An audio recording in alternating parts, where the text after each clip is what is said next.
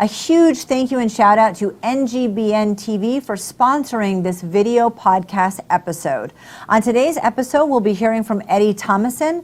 At eight, he was forced to take care of his mom, who raised two kids on $13,000 a year of disability.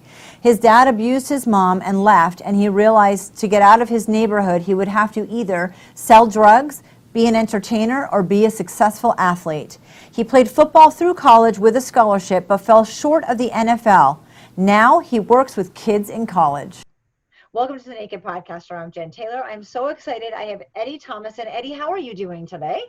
I'm doing amazing, Jen. Thank you so much for having me on the show. I'm so excited to dive into this conversation. I'm just happy to be here.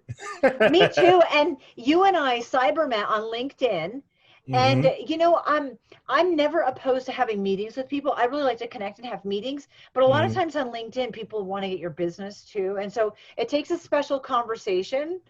For right. me, like I need to know you're engaging and for real, like you've actually looked past my name. Mm-hmm. And uh, you did that, and we met and connected and had like a virtual coffee date. Yep. And your son, who's two months old, was with yes. you for that. Yep. So that was really fun. So we've connected before. Where are you at? You're East Coast. Yep, I'm on the East Coast. I'm in Binghamton, New York now. So not oh, okay. close to New York City. Uh, it's about three hours away from New York City. But okay. for people that are, uh, I guess they have their geography lessons. I'm about an hour and 20 minutes south of Syracuse.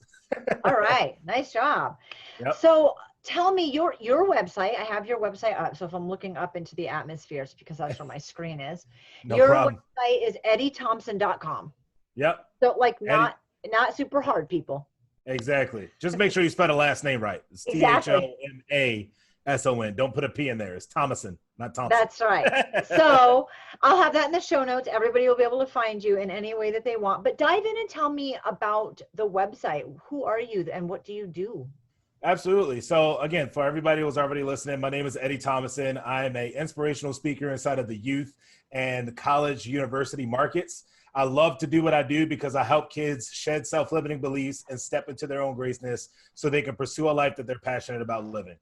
And that's that's been my passion for a while now, just helping kids uh, just really overcome themselves and overcome their circumstances because your past does not have to determine what your future is. And um, that's a firm belief that I have, and I love doing it. Uh, in addition to that, I also do some coaching as well. So I basically help a lot of uh, seasoned business owners that are trying to figure out how to keep millennials inside of their ranks um, because millennials typically leave after three to five years, right? So I think the the voice that I have to speak to youth, but also the business savviness that I have running a business on myself, I basically help those entrepreneurs figure out how to establish mentorship type of opportunities that actually show the millennials that they care about them and not just about their productivity at work, but their overall health, their overall relationship, like all the things that millennials want to know that you care about, which helps them stick at your organization. So you're not spending so much money in turnover and just hiring the next person. So that's another aspect of what I do. And then outside of that, man, I'm I'm just a regular guy. I'm a dad. I'm a husband. I love to have fun. Um, I'm just just a regular dude that's that's honestly just trying to continue to live out the gifts and the talents that my God, my Lord and Savior has blessed me with, and just trying to share that with the world too. and you have two little ones. Yes, yes. I have a 16 month old and I have a three month old who will actually be four months at the end of this month, which is crazy. It's a week from now. so that's the end of July 2020. Okay, so regardless of when yep. people are, they're they're close together, so that's a lot of fun. Exactly. I think it's super. I, I didn't realize from our conversation before that your speaking was predominantly at colleges, which is phenomenal. Mm-hmm. And then to look at seasoned business owner with those same exact students, with those same mm-hmm. exact kids in that age group. How did that, how did, I, I kind of understand, I know, I think I know the college aspect of it just mm-hmm. from a mm. little bit of your history. But yeah. how did you decide to work with millennials? Primarily because it's a lot millennials today, right? They're between the age of like 16 to 22, right? It's that younger generation that's coming up and entering the workforce right now, just graduated from college. And a lot of these kids, man, they're similar situation as me. It's like you get to that point in life and you're like, what do I do next? Like now that I, I no longer have the structure of high school for some, and some of them is I don't have the structure from college, and I it, I'm now expected to be an adult, right? Like I have to do this adulting thing, and now it's like, you know, what where do I go from here, right? Like, is this just what life is? Like, do I just literally wake up and go to work and come home and eat and watch TV and go to sleep and wake up and do the exact same thing on repeat? So it's like it's like that crossroads that we all hit, where it's like we're no longer kids and we don't have like this unlimited freedom. Like we have to actually accept responsibility and start doing things and being productive citizens in the world, right? So um, I love being able to work with millennials because a lot of the times, you know, uh, it's it's both ends of the spectrum. Sometimes you get some people that are like very entitled, like they expect, like, oh, I did everything my parents told me to do. Like I went to school, I got good grades, I went to college, now I got a good job, so I should be rich. Like, no, it doesn't work like that, right? So it's like first you got to help them kind of figure out that and break that false belief first and help them figure out what a work ethic is. And then you have other people who are amazingly talented, like just phenomenal people, great people skills, um, amazing like people to have a part of your organization. However, they don't know that or see that about themselves, right? Mm. And you got to kind of help them realize that so that they can step into their roles and within their gifts, so they can start excelling in those careers or even you know splitting off and doing their own businesses and their own things as they uh, step into their own eh, savviness right? So I, I, just love working with millennials man. I think i think it's a different you know different parts of the perspective but um, being able to have that conversation with them and help them bridge the gap from wherever they are to where they want to go is a huge passion of mine I have kids older than millennials, and then I have mm-hmm. kids that are millennials, and I'm like, were you people raised in the same house by the same parents? and it's not just like every kid, ha- every child has their own personality. It's beyond that, which is right. really confusing and fascinating and interesting to me. do they? Do you feel like millennials? Why? Why don't they stay at places? Primarily because I think millennials grow up in a microwave type of of environment, right? More so than what I did, because I'm only 27, so I'm not so far removed from the millennial generation, right? Um, but it's so much more of a microwave society that millennials grew up in. It's kind of like I need this quick fix now. So it's like if they're not getting the results that they wanted at an organization, or if they're not getting the mm-hmm. support that they felt as though they need, or you know they hear all this stuff around, like you know you got the Kardashians and all these people that get paid really to do nothing so in their mind, it's like I should get paid to do nothing. Like why the heck am I here? You know, grinding it out, trying to put in my dues when I could just go do something and get rich, right? Whereas though obviously that's not the case. We both know that if anything worth having, it takes time to build and, and it takes a work ethic and it takes all the things that's necessary to create success. However, a lot of millennials aren't taught that, you know, and it's not it's not just in the home either. It's what you're consumed in social media. You got to think like they're social media babies. They're the ones that you gave the phone to, and they already knew what the heck was going on at three years old. you know what I mean? So it's it's a completely different environment or um, upbringing that they had. Because for me, I, I mean, I still lived in a time when there was no cell phones, and like I said, I'm only 27. like the biggest, the cell, only cell phone I saw when I was a kid was the big, huge, clunky one that you put inside the like inside the car that only yeah. Deion Sanders had. Like you know, I was like, hey, nobody as important as Deion Sanders. Like nobody needs a cell phone. Where today, if you don't have a cell phone, it's like, what are you doing, dog? Like, are, are you alive? Are you okay? yeah, right? I know. You can be in dire straits and still have a cell phone. Exactly. You know, it's interesting because my youngest daughter's 10 now, and a couple years ago, she was frustrated with us. And there were two conversations that happened close together. So see if you can relate to this with millennials, because she's not a mm-hmm. millennial, she's 10. Mm-hmm. But she said, um, I said, I know you like to dance and sing. We can get you into lessons. And she mm. said, I don't need lessons. I just need you to put me on the stage and give me a microphone because everyone thinks I'm cute. and I was like, dude, how do I parent a child where I'm like, mm, that's not going to work actually. Right, right. You're not all that cute. Like, I, you don't want to blow their self esteem at the right. same time. It's like, I, holy cow. And then she was like, indignant that yeah. we she didn't have her own YouTube channel because she was she like I just need my own YouTube channel so I don't know why you guys can't just let me do that. We don't let you do that. We do all the work for you and cuz they see the most famous. They see the highlight reel, right? They exactly. say they see the highlight reel of the people and it can be a great YouTube channel for Mhm. a, a, an eight to 10 year old to watch with this family, with kids and everything, but they're one out of a billion. I, I don't even know. The numbers have got to be staggering. right, right. Just give her a microphone and a YouTube channel. And she's a, I mean, really, I was like, okay, that Oh, well- that's, doesn't work. Jen, I gotta say, one, I applaud the confidence that your 10 year old has. See, that is- right?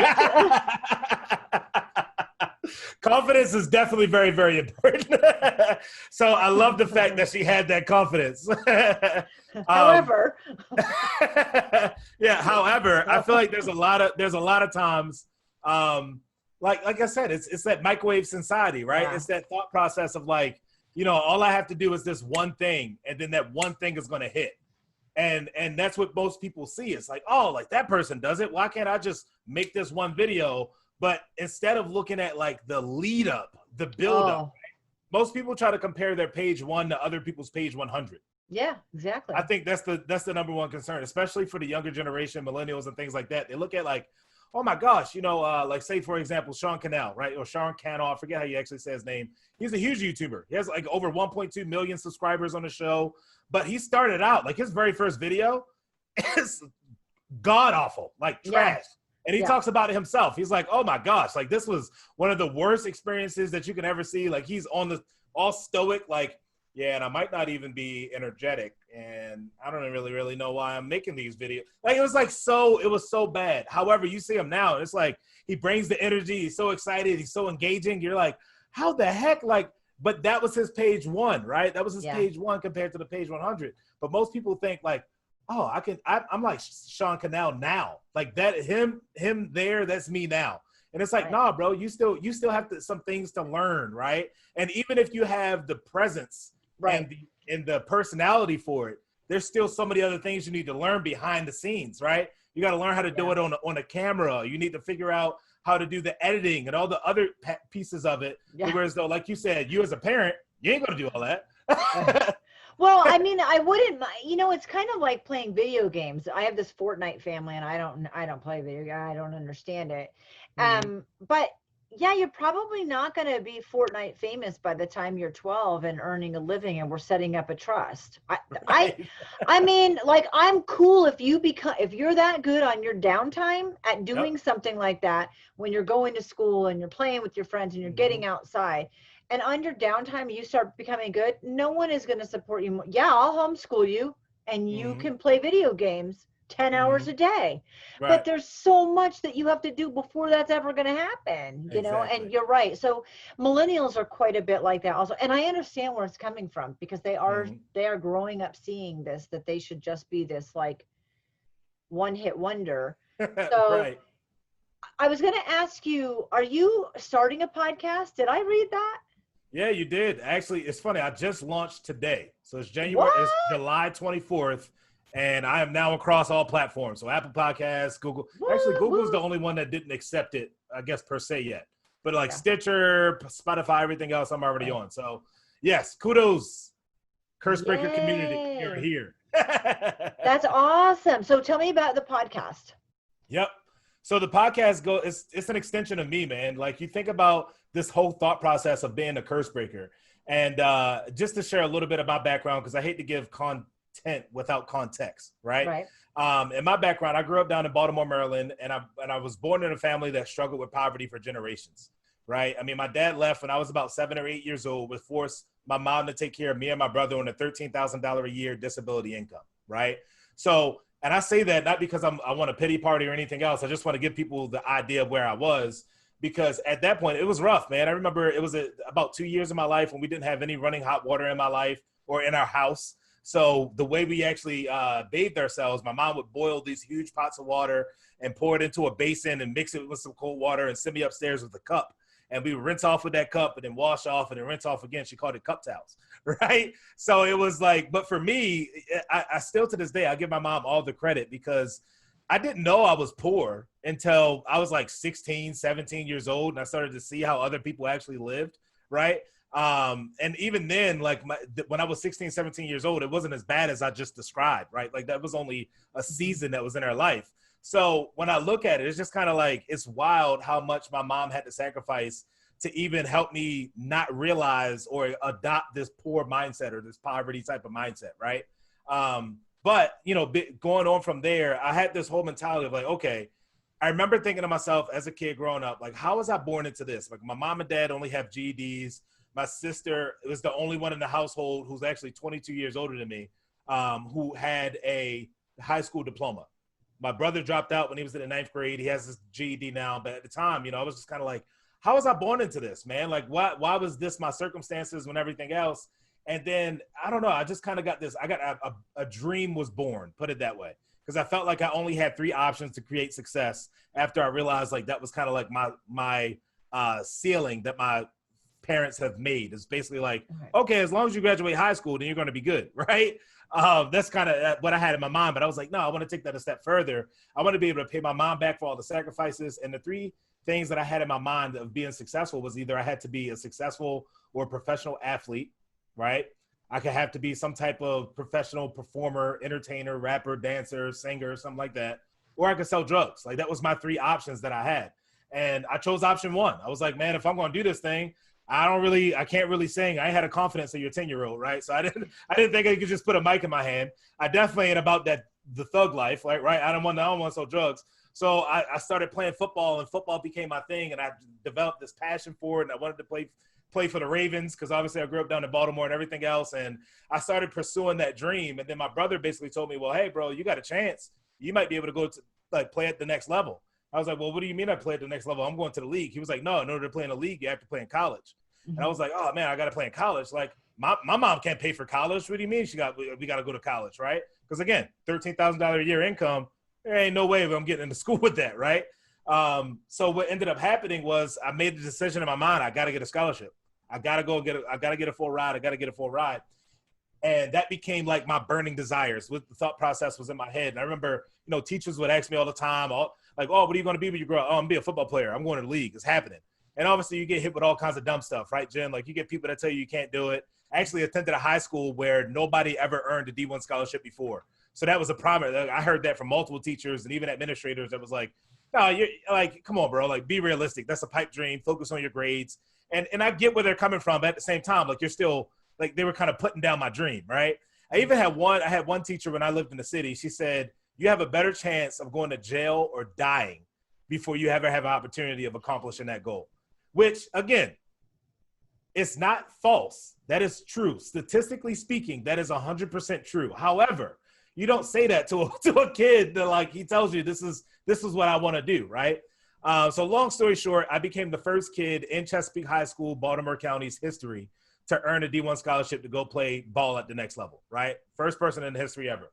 And I'm not, and, and, I'm, I'm glad I say that. I say that because I don't want to knock on my chest, but because I want to help other kids now accomplish that from that school too.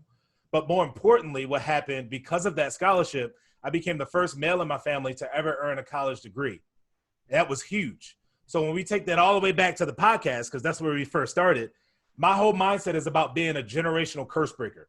It doesn't matter the environment you grew up in, it doesn't matter the family that you were born into. Their past does not determine your future.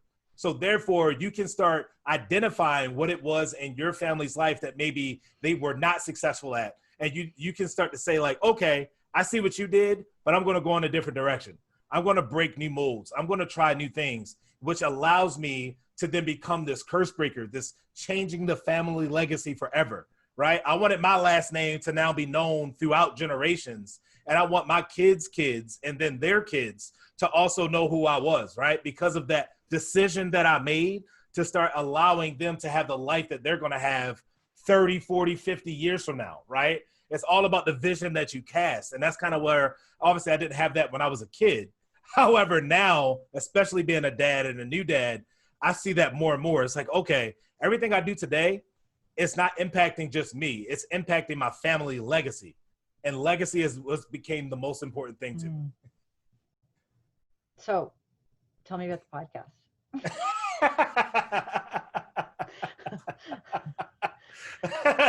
so what's the podcast called and what is the whole goal of it? The podcast is called the Curse Breaker Podcast. All right.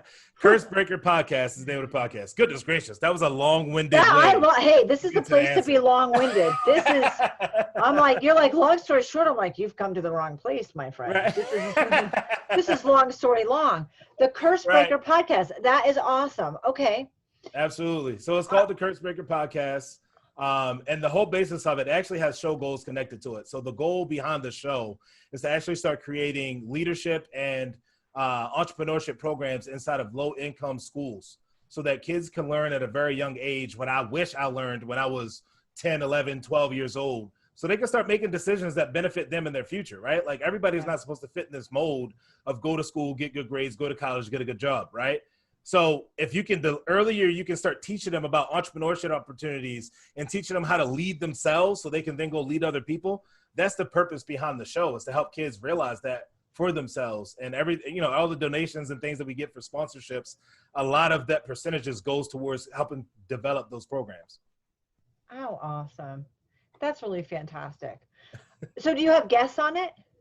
I will. So season Okay. one is a solo season um, Okay. where I'm actually talking all about the book, uh, which we talked about a little bit offline. But I talk a whole lot about the, the just the steps of the the framework of the Unlock You formula that's inside of my book. So the first season is just I think it's going to be 11 episodes, and it's just me talking deeper into each of those chapters and how to develop those habits as a Mhm. foundation. Primarily, so I can always refer back to them when people are on the show or if I get a question or something like that. I just hey go back and listen to episode whatever, and then you're going to get all that information. But then following that, like season two and forever on, it's definitely going to be bringing on a lot of other curse breakers, people who have, or like yourself, right? Mm. Who where you grew up in an environment and you had a similar, like not similar background to me, but a different background than the majority. However, you didn't let that dictate whether or not you were going to be successful or whether or not you was going to accomplish your goals. So that is the huge thing behind my guess. Is like you had to overcome something deep rooted before you come onto the show and share about it because Yeah. That is going to impact lives and it's going to help a whole lot of other people get out of their own way. So that's huge for me. That's amazing. Okay, so you started talking about your story a little. We're going to go back in time. You said Baltimore, Maryland. Yep. And you made a comment about your sibling being 20 years apart. So take us back and tell me some of the dynamic behind that that Yep. situation. So my mom had my sister when she, my mom was between 15 and 16 years old. Mhm. Um, my mom was actually, my, my, I found this out recently. My mom was actually raped when, when, and then my sister came out of that. Um, and then my dad came along. I don't know when, what, how old my sister was when, she, when he came along, but my dad came along. Then my mom and dad got married. My mom didn't even know she was going to have more kids. Then she got pregnant with my brother at 32. And then she got pregnant with me at 37. And I was literally a surprise baby. Like she went in for a routine uh, uh, yearly physical. And she, you know, the, the doctor came in and basically said, like, hey, Miss Thomason, anything extra you want to tell us? Like any information, anything like that? She was like, no, like I'm good. Like I don't really understand. Was like, well, you're pregnant. She was like, well, get the heck out of here. Like you're lying to me. my mom, my mom is literally stereotypical Southern black woman, right? So you can only imagine some of the words that were said inside the room, which was hilarious. Um, but I was literally a, a, a surprise baby. I had no, my mom had no idea that she was going to have me. I think she was already between six to eight weeks pregnant already, like before Right. she knew that, that I was coming along. So I was born into that, and then I was, um, I think until I, like I said, my dad left when I was about seven or eight years old. So when I was nine, I actually moved in with my sister. So my sister had three kids at the time. She, well, she has three kids only. So her three kids were already born. Uh, I actually have a niece that is a year and a half older than me. She was born in 91. I have a nephew who's four years younger than me, and then a niece that's nine years younger than me. But we grew up like siblings because I lived in their house. So although I'm the uncle, I always tell people I was I tell I joke about it. I said I was born to be an uncle because I literally came out and I was an uncle. Um, wow. So yeah, that's a little bit of my background. okay, let's dive into. I know your dad left when you were eight. So, what was the dynamic like? Your brother's five years older than you are. Were you two Yep. close? What was it like with your dad? Do you remember much of that? So I remember, yeah, I, I don't remember my dad as much as my brother does because my Right. brother was 13 when he left, and it had a, a much different impact on my brother than it did on Yeah. me. For me, my entire mindset, because my dad drove truck when he was around, so Okay. When he drove truck, it was like, all right, well, I, I couldn't, for me, I couldn't really miss what I didn't have, right? because my dad, I didn't really see him almost ever. When I had to go to school, he was either just getting back in and going to sleep. And by the time I went to bed, he wasn't home yet. So I never really never developed that relationship with my dad. However, my brother, me, him and my dad was like two peas in a pod. And um, it was it was definitely a much different dynamic when he left because for my brother, my dad made my brother all these kinds of promises like, "Oh, I'm gonna take you with me if we do leave," and blah blah blah blah blah. And then we, me, still to this day, me and my brother have not seen my dad since the day he left. Like when he walked out the door, you have no idea if he's alive or dead or anything else. So like that's another piece of the dynamic. We have no we have no idea where the guy is. Um, so wow. that was definitely different as well. Uh, but yeah, I, I, it definitely had a bigger impact on my dad. But my brother, me and my brother didn't get close until I was about 13 years old, and I and I basically was progressing really fast in football. Like prior to that, yep. my brother, it was like that typical older sibling, younger sibling relationship. I wanted to do everything he wanted to do, but at the same time, he just wanted to beat me up all the time. So, but I appreciate it because it made me tough. now, your mom, you said she was on disability for thirteen thousand dollars a year, which is yep abysmal. I mm-hmm. I can't imagine that. And she made things work as best she could. So I know, mm-hmm. like hindsight, now you understand the water not being hot. And but you're right. Mm-hmm. I mean, a good mom will make it seem like it's no big deal, and you have nothing right. to compare it to, so you don't really know. Right. What was her disability? What was that like for you? So she her disability was more so like physical disabilities. Mm-hmm. My mom still, still to this day one of the sharpest knives mm-hmm. in the drawer. Like her mind is the sharpest thing. However, um, me and my brother, well, I witnessed my my father abuse my mom, and that was one night where you know it was it was crazy situation, and you know from that night, she already had like some hip issues and things like that. But when she got abused that night, it like really messed up her lower back and she had a dislocated disc in her back and some some different issues there. Then she has uh, arthritis as well as carpal tunnel, and she also has a collapsed shoulder on her left side as well. So it was a couple of different things that happened there, and obviously over the years they've gradually gotten worse. Um, but that was pretty much where the disability income came from. Uh, because of those those physical ailments that she had there. Um, but again, the strength that my mom has is kind of it's kind of it's it's crazy. It's it's very it's very like up, encouraging to me the amount of strength that she always displays despite pain that she's in and things that she's working through physically. So, but yeah, that's where that came from. Your brother and your dad were really close, you said. So, what was that like? I mean, I know he wasn't around so much that the abuse was happening like on a super regular basis, but mm-hmm what was that like for you as a kid from your perspective seeing that Yep. So I only saw physical abuse. Only saw one time. Like it only happened okay. once. I've never, I never witnessed that another time. Um, as far as verbal, I mean, there, would be yelling matches all the time. But my dad, he abused, he abused alcohol and he abused drugs. So like, it'd be different times where it's just high volume yelling matches in the house of like, hey, give me my money or whatever else. Because primarily, what my dad would do, or based off of what my mom told me, she would he would bring home a check and basically give her money from the check to pay the bills and everything else. And then he would basically go and gamble the rest of it away. And if he came back and was like, "Hey, I want more money," it was just like this huge argument that would then happen. Like, no, I need the money for bills and everything else. However, you know, you're trying to take the money, and so yeah. it was a, it was a dynamic that was there. And uh, yeah, it was it was different, man. Like, I, obviously, I tell this, I tell people this all the time. I found out in my household the exact way I did not want my marriage or my relationship to be. And that's no knock on my mom. I still respect my mom to the fullest. However, I just I had an example of what I didn't want my life to look like. I didn't want to continuously raise my voice my voice at my wife or just getting screaming matches with my wife or um or obviously dev- never put my hands on her or start any type of physical uh, altercations or anything inside the house. So like I think I just like I said I found out some of the different dynamics of what I didn't want my life to look like. Um, right so that was I, I, don't know i guess that was kind of the silver lining for me compared to just being angry that i grew up in that type of environment well again like you said i mean i, I remember being like junior high school when i realized the difference in income because you go into mm someone's house and it doesn't look like your house and their parents don't act like your parents and mm-hmm you try you literally i mean i think for kids they're trying to put all that together like it doesn't even right. make sense they don't connect it they're not asking those questions and they don't i just wanted to go play with my friend at her house right and then you start to pick things up. So at eight, he left. Uh, Your brother's older. What, at what age did you go live with your sister, and why? Why did was It that was at- decision made? It was between nine and ten years old. Okay. Um, primarily because the house that we were living in in the city was being foreclosed upon because when my dad left, obviously the, the mortgage and everything wasn't being paid.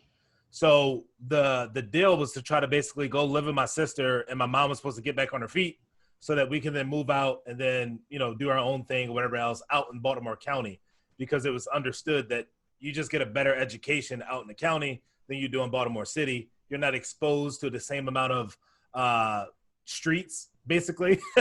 you know, the same amount of hardships and stuff that's around you. So that was pretty much the goal behind it while we left. And yeah, like I said, it was 2003 when we left.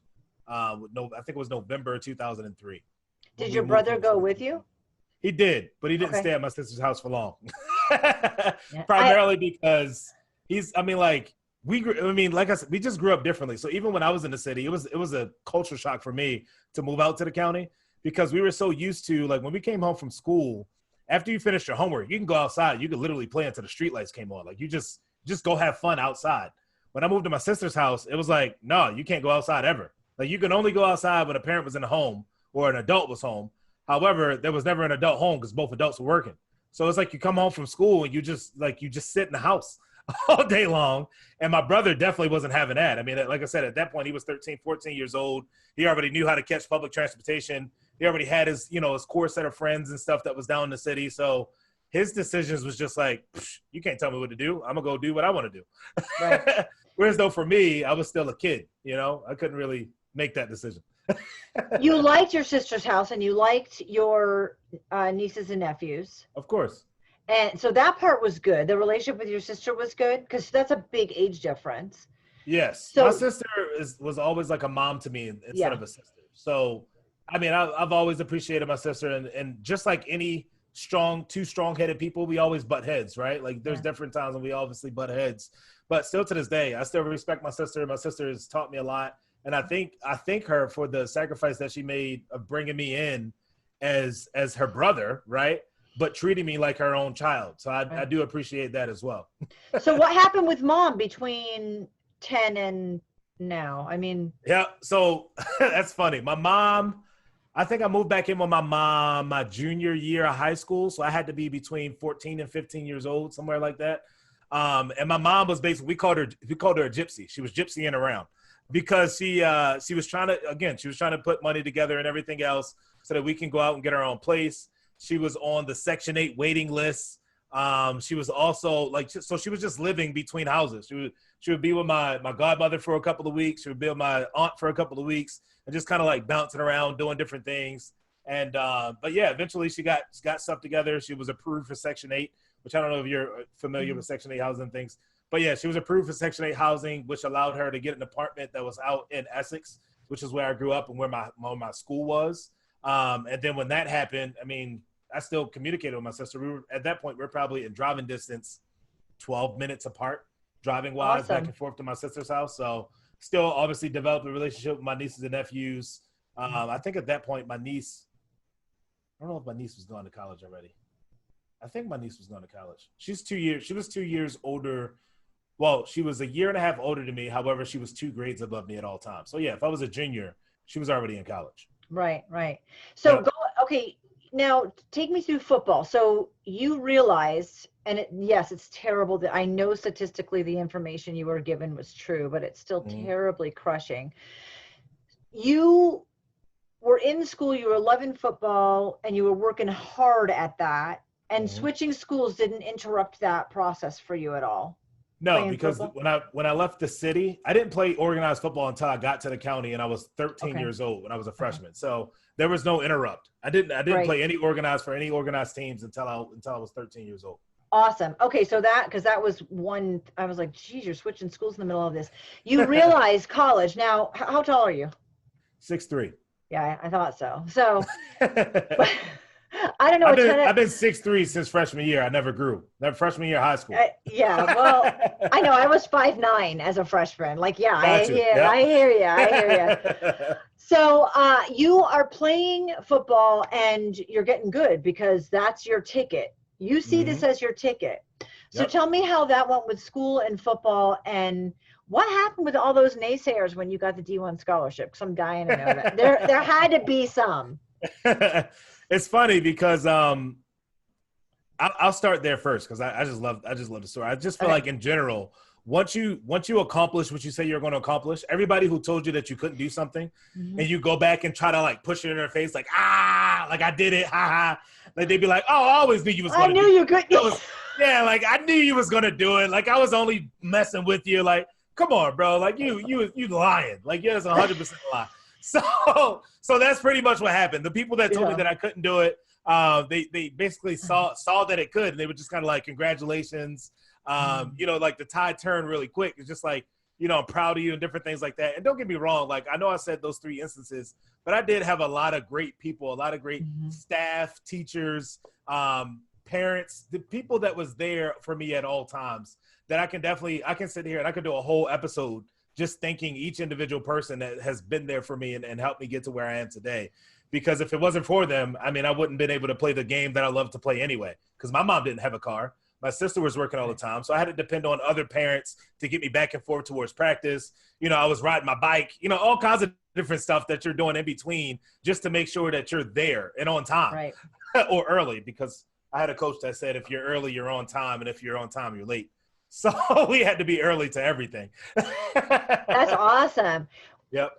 The most, the biggest thing that you have talked about as far as what you got you through, the things that got Mhm. you through, like, you know, poverty and not having a dad around and living with your sister. I know that there's a lot of good in all of that, but in that Mhm. struggle of that, it was the people around you that were supportive that were the biggest influence. Right. Yeah. Absolutely. I And would you say you capitalized on that. You definitely. yeah, yeah. Definitely. I took. I mean, like, not. I mean, when opportunities came around, I made sure that I was taking advantage of it. Right. Because not a lot of opportunities came my way, and and again, I had amazing teachers and people that took an interest in me and didn't want me to make dumb decisions and things like that. But I think a lot of it is also the association that I had. I really only had two best friends in high school, and it was it was my friend named Eli, my friend named Baker. Um, until I got a little bit older, I, I dated a girl named Dejanay who was also a really, really huge proponent in like the association side of things because she just she wasn't involved in dumb stuff either. So like therefore when we hung out, there was no distraction. There was no like distraction to do anything stupid. But me and Eli primarily for, for the majority of our of our high school years, it was like we were the dynamic duo. You would not see one without seeing the other. And we we came from both similar backgrounds, you know, single mom household he had he was the middle child of three three boys. And that yeah 'cause i had to think about that because he does have a younger sister but she came way later in life. She came while i was while i was in college i think. Either in college or just before i got into college. Um but yeah so like we had we both had this dream of like going to the nfl and being able to create this life whereas though we can give all this stuff back to our moms because of the sacrifices that they had to make for us and and everything, right? So it's like me and him was like this. It was this inseparable bond. And anytime people would ask us, like, "Bro, you going out to party? No. Are you going to smoke? No. Are you going to? No. Like none of none of that was even on our radar because we had like this bigger vision of like I can't do that and go to the league at the same time. So therefore, it was just we decided not to. Um, so association was a big aspect of that, huge aspect of of just making the right decisions to get to where we need to go. That is awesome. So you get the D1, everybody tells you, we knew you could do it. Or if anybody could make it happen for the first time, it was you, you know. right, exactly. Whi- Which is not a lie also. That is a true story. Mhm. You go to college. D1 scholarship. You go to college. Now you graduated college. What was your degree in? Entrepreneurship. Shocking. Know, Okay. right? So college went well. You did get a degree. You're the first male in your family. Congratulations on that. Thank you. What what happened with football?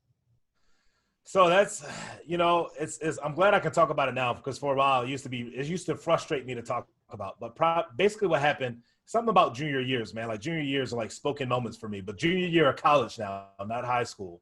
Uh, the reality set in that I wasn't going to the league, primarily because my college career was nothing like I expected it to be. I didn't have the playing time. Um, I, I at, a, at a point in time when I was in college, I mentally quit because I just accepted uh, other people's expectations of me instead of living up to my own expectations. And for that reason, like I said, I mentally quit. So like junior year was a tough time because I had to figure out like, okay, if I'm not going to the league, if I've spent the last nine, ten years of my life and this is my dream and this is my goal, like what am I going to do? Like what is my next step? How how do I proceed from here? What's you know what is my options? And I started focusing more, not necessarily on school, but life after school. Like I, I started early junior year applying to applying to different jobs all over the country. Like I was just like, whoever pays me the most money, that's where I'm going. so that was kind of like the mentality ahead of time. And I just I just kept on applying to different places, doing these different things, and um, and then football ended, right? And, and when football ended, it was kind of like I don't know, it was weird. It was like a sign of relief. Like and and then I also knew like my it was a sign of relief. I think one because I mentally quit on it already. So the fact that I no longer had to physically be there, it stopped reminding me of the fact that I mentally quit. Um, but also, it was like a it was like a sigh of relief from like okay now that that's over that chapter's done what's next and my my I've always been this way I've never been a person that's like I'm content with where I am my my my thing is always what's next like I accomplished this what's next I accomplished it what's next and that's that's been my mentality for as long as I can remember I like I can't even I can't even tell you like an age or whatever else that, that popped in um but that's that's been my mentality. So when junior year hit, I was just kind of like, all right, if football's done, like what am I doing next? And it, it became searching for different jobs, figuring out what I want to do. I knew I was only going to work for X amount of years, right? Like I, I didn't want to work for somebody forever. So the position that I looked for was sales positions because I figured if I learned how to sell, then I'll be able to sell whatever I need to do when I start my own business, right? Wow. So that Okay. was the mentality behind it um, and that's what i've had as far as jobs up until this day I've, I've had sales jobs each one teaching me different aspects of what i need to do but the fundamentals was always there like the people skills and the genuine desire to help other people and not like you know receive everything from it but also what am i giving what value am i, am I trading to get something in return so that's been a lot of what what the the mindset has been so i don't know if that necessarily answers the question, but hopefully it adds in the right direction. I wasn't sure if you had an injury or you decided it wasn't your thing. I, I didn't know why football ended for you. Nope, no injury. So- Thank God. I'm a knock on wood. I haven't had any major injuries. So all the years that I played, I've, I've never broke a bone. That's the, the worst I got was a dislocated finger. Like I can't bend, I can't bend my thumb. Well, you're deformed now, so that's that. Oh, That's outside, and I felt bad sometimes talking about it because obviously I played with guys that like yeah. you know, especially a lot of guys that had significantly more talent than I did, significantly more potential than I did. But you know, they they broke a leg or like you know they they ACL tears and all this other stuff. I'm like, Yeah. dang man, like you know these and here I am with with no almost no blemish, right? I got one high ankle one high ankle sprain and that that dislocated finger. That's pretty much the extent of my injuries. That's that I mean that's that's a huge blessing too moving Amen. forward. And I love your attitude. So I want to capitalize a little bit on this because I want to give our audience tips and tricks because you it's it's innate for you, right? It's just 2nd Mhm. nature for you to think, okay, this is over, what's next? Mm. Do you have any idea what gives you that inner fire? Because you could have been really, really bummed out about not going, not going to the league. Right. I I think it's it's think it's it's like uh I, like I said I don't know how to pinpoint it. However, Mhm. just reflecting, I feel like it's just a sense of I'm either moving forward or I'm moving backwards by default. There's no Yeah. such thing as Okay. standing still. Right? Like that has been that has been like the mentality. Like and I never really knew how to put that in words until I was like 22 years old, but I always felt like if I stop moving towards something, then I'm just gradually dying. Like, and and I never wanted that. I never wanted to die, right? Like either Right, that'll do like, it. and not in the physical sense, but like in the mental sense. Like I never wanted my mind to just be like succumb to this. Oh well, this is life, and this is how it's going to be for the next fifty years. Like, nah, man. Like there's so much more that you can do. So many different actions that you can take. You know, your your entire life can change in in six months, right? Mm-hmm. Let alone three to five years. If you're consistent at something for three to five years. So my mentality just it's always been like, okay, what's next? Like after you accomplish something, you can't get comfortable. You can't get content.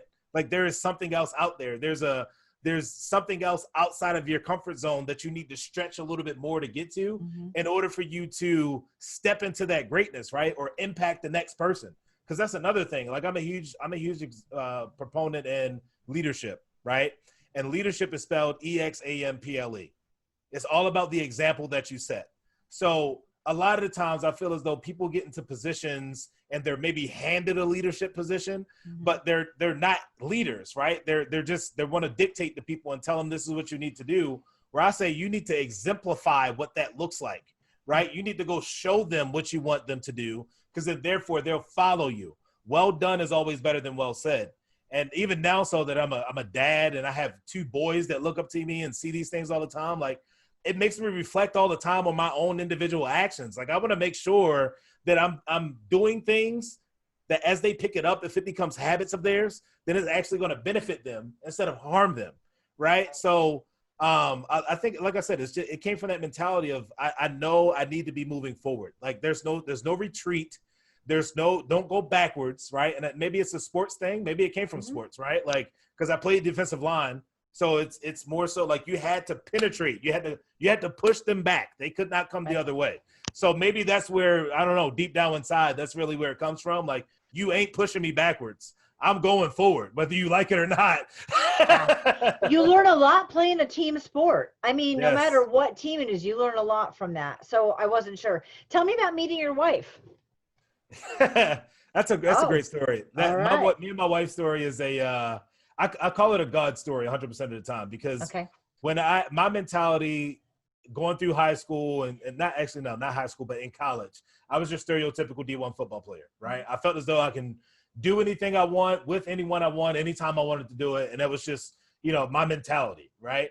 And when I graduated from from college I was introduced to a couple right? A couple here locally in Binghamton who had just amazing marriage like amazing example of parents amazing example of, of like a marriage which I never saw when I was growing up Mhm. right so I never experienced that um, as well as just he was a successful business owner. It was like all this fruit he had on the tree, and that, I think slowly that mindset started to change. It reminded me of what I wanted long term anyway. Like I remember as a kid thinking to myself, like I'm never going to demean a woman, I'm never going to do anything to hurt women, and everything like that. And I got to college, and my my excuse of of of saying I'm not hurting you was being honest. Like, hey, this is not going to turn into anything. It's just something that's happening because it's happening, right?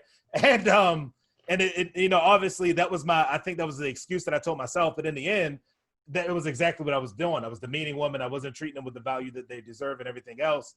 And i think when i so when i started interacting with this couple his, his name is evan and rachel grubb. And i started interacting with them i was like man like you guys have so much fruit on the tree. You have so much abundance in your marriage and so much love and genuine that's that's there um and i started like slowly my mind started changing right? Yeah.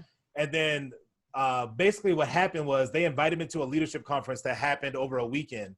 And on a sunday there was a optional morning worship service right? Okay. so just to give a little bit of context again so my wife birthday is july 16th so she recently just turned 28 I, I, she's never mind.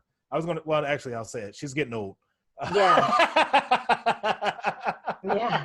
I only say that because she would say it herself. She was like, "I'm getting old." She's in the like, all right, 28 Forever Club, honey. Welcome to my world. Okay. We can be in the 28 Forever Club together. exactly. So, um, so her birthday was July 16th, or is July 16th, and we met back in 2016, right? Okay. So it was July 16th, 2016. That was when our birthday was. We met, I think we met the year before, 2015, around November time. We met on Tinder, right?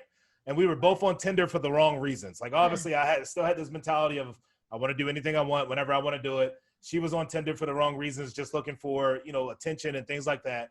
And I remember us matching, and I remember me asking like, "Hey, like you know, we should get together, we have dinner, different things like that." And she just straight up, "Nah, this ain't gonna work out. Like, does you like, like, no, we should not. You know, I'm in a bad state of life, and blah blah blah blah blah." And I was just kind of like, "All right, whatever. I'm not used to getting denied, but you know, I'll just Right. I'll let it rock, right?" And um, so we didn't talk for probably a couple of months, and then I reached out to her again. Was like, "Hey, how you doing? You know, you still in your little relationship with your boo thing, things like that." And she's like, "No, it's not really." But um, you know, so I was like, at this point, I'm like trying to feel my way into it, right? I'm like, "All right, this is gonna this is gonna be the time." I'm like, "All right, well, we I think again we should probably get together. Let's grab dinner, whatever." And she's like, "Nah." still not a good time in life. So at this point, I like I shut this thing off. I'm like, nope, I'm not reaching out to this girl anymore. Like, if you're gonna keep on denying me, what's the point of keep on reaching out and getting my feelings hurt, right? And um, I don't know, it was weird. It's like crazy thing happened because on her birthday, you know, on Facebook, you get notifications telling you it's people's birthday. Right. So I was nice. I reached out instead of on Facebook, I sent her a text. I was just like, Wow. hey, Colleen, happy birthday. Hope all is well and everything else. It was in the middle of this leadership conference that I was at. And she texted back, was like, hey, how's it going? You know, thank you so much for reaching out. That's so sweet of you, and blah, blah, blah, blah, blah. And then I basically told her, like, all right, I'm not trying to be rude and I'm not trying to not text you back, but I'm in the middle of this conference. I know tomorrow I'm going to be inside of this morning worship service. Um, I'll text you afterwards or whatever else on the ride home. And her response was different from anybody else's response that I ever got before. She was like, wait, a morning worship service? Like, that's awesome. Tell me how it goes. Like, I would love to know how, like, what happened, like, you know, all different things like that, right? And I'm like, okay, this is weird. Most people just was like, whatever to, those type of statements, right? Um, and then that morning, so that was her birthday was on July 16th. That was a Saturday. That morning on the Sunday, on the 17th, I rededicated my life to Christ. So I ran up front. You know, the the business owners was talking about their story, and, and it wasn't anything preaching at you or anything like that, but it was just um, a business owner sharing his relationship. And I was like, wow, this is phenomenal. I want what you got. Let me run up, let me run up here and, and claim this. Um, and then that's basically what happened. And then on the, it's funny because I talked to Colleen on the on the ride back, and I t- basically told her what happened. Um, and she told me that her, she just basically rededicated her life to Christ that same week. And then we ended up finally getting dinner that Monday. So her birthday was that Saturday. Rededicated my life to Christ on Sunday. We got dinner that Monday, and we've been together ever since. Everybody wow. that was in communication, every all the stuff that was prior to that, it was like it all disappeared. Just boom, Yeah. snaps, gone. I don't even know who you are anymore. Big change, huh? Big Yes, change. Huge change. So why did she blow you off the other time? the first so the first time she was going through uh just negative yeah, she basically she was never in a relationship so i was the first relationship she ever had however she was in situationships with like people and never from like a sexual physical type of way but more so like uh just really cared for somebody that never never, even really paid her any mind. And she felt as though she was trying to overcome that so she didn't want to basically introduce me and come kind of put me inside of that that uh that in between right while she's still trying to figure out if this person is somebody she wants to be with or not. And then the second Right. time she was kind of kind of sort of seeing somebody but not really seeing this dude Okay. and um yeah it was kind So of like you hashed it all out. You got yeah, that all ex- figured. Okay, exactly good. And now you have two babies and a business. So let's tie in the end. You're still working, and of course, it made sense to me in the beginning. You're still working with those college age students. yep You didn't go back to high school. You're hitting them in college. well, When I, I do high school as well so Okay. I, I speak in high schools as well they they're they've gotten to a certain point and they're kind of like shrugging their shoulders like i don't know I, I don't know which Right. all of you guys going into college are doing through most of college you're still doing that it's normal right um and you're working with them to help them have that same trajectory that you had like Mhm. the the mindset part of it Exactly. Because I think the mind is the most important piece, right? Like what when you start having that change in mindset and the belief in yourself that you can literally accomplish anything you want to accomplish as long as you're willing to do the work and surround yourself with the right people and submit your ego so that you can learn from others and and not feel like you can take the world on by your own and become this self-made person. Hate that phrase because nobody's self-made, right? Mhm. like everybody had to everybody helped you at some point whether if it was a negative influence or a positive influence um so that was my quick rant you're not self-made but that mindset is so important for you to develop so you can then you you don't place any limitations on you at that point right? Like once you get that in your mind it's like you can do anything you want you just can't do everything you want right? You can you can literally at that point like you okay say you come out of college and you're like man working for somebody else sucks. I want to go start my own business. Well if you develop the mindset first you can go start your own business but if you hang around employees all day long and talk to them about how you're going to start a business all they're going to do is talk you out of it. But if you surround yourself with other entrepreneurs and not just entrepreneurs but successful entrepreneurs ones that have actually created good businesses and thriving businesses then you're going to get the mindset that you need to go do what you want to do Uh, but you just got to start opening them doors for yourself. well, and I love your example. You're the D1 scholarship that had never happened in history of your area, and you're the first college graduate, male college graduate in your family. Mm-hmm. I mean, and you didn't get your GED either on top of that, you know. So um you've already shown them by example that that's possible. So what do you want and how do you get it and what are you showing yourself? Eddie, I adore you, you know already appreciate that, Jen. I appreciate it. and of course, we have everything in show notes. People can get in touch with you. Mm-hmm. Um, anything you want to tell people about getting in touch with you? Of course. I mean, just definitely go to my website. We already talked about it, eddiethomason.com. But the primary place where I hang out, like Jen already mentioned, is LinkedIn. So if yeah. you if you have a question, something that you want to reach out to me about, do it on LinkedIn because that's the primary place where I hang out. Um, and it's something I tell you tell people all the time, Jen, is don't put me on a pedestal. Some people will listen to this podcast and they'll think like, man, that dude's so far ahead, and I don't know if I'll ever get on this level, blah, blah, blah. Listen, I'm just a regular dude. I still got issues. I still got problems. I still have life that happens. The only difference between me and you is probably the fact that I made more positive decisions that have compounded over time than you did. Right? So don't put me on a pedestal. Don't take take take me up as like this guy that's untouchable. Reach out. Let's have a conversation. I love to get to know you because if I can help you, I will. And if I can't, have amazing people that's inside of my network like Jen mm-hmm. who are mm-hmm. more than willing to help you guys as well. So uh, don't put me on a pedestal. I hear that a lot. I, I, yeah, that's true. It's amen to that one. Eddie, thank you so much for being on and sharing your story. I appreciate you. Absolutely. Thank you for having me, Jen. This was awesome.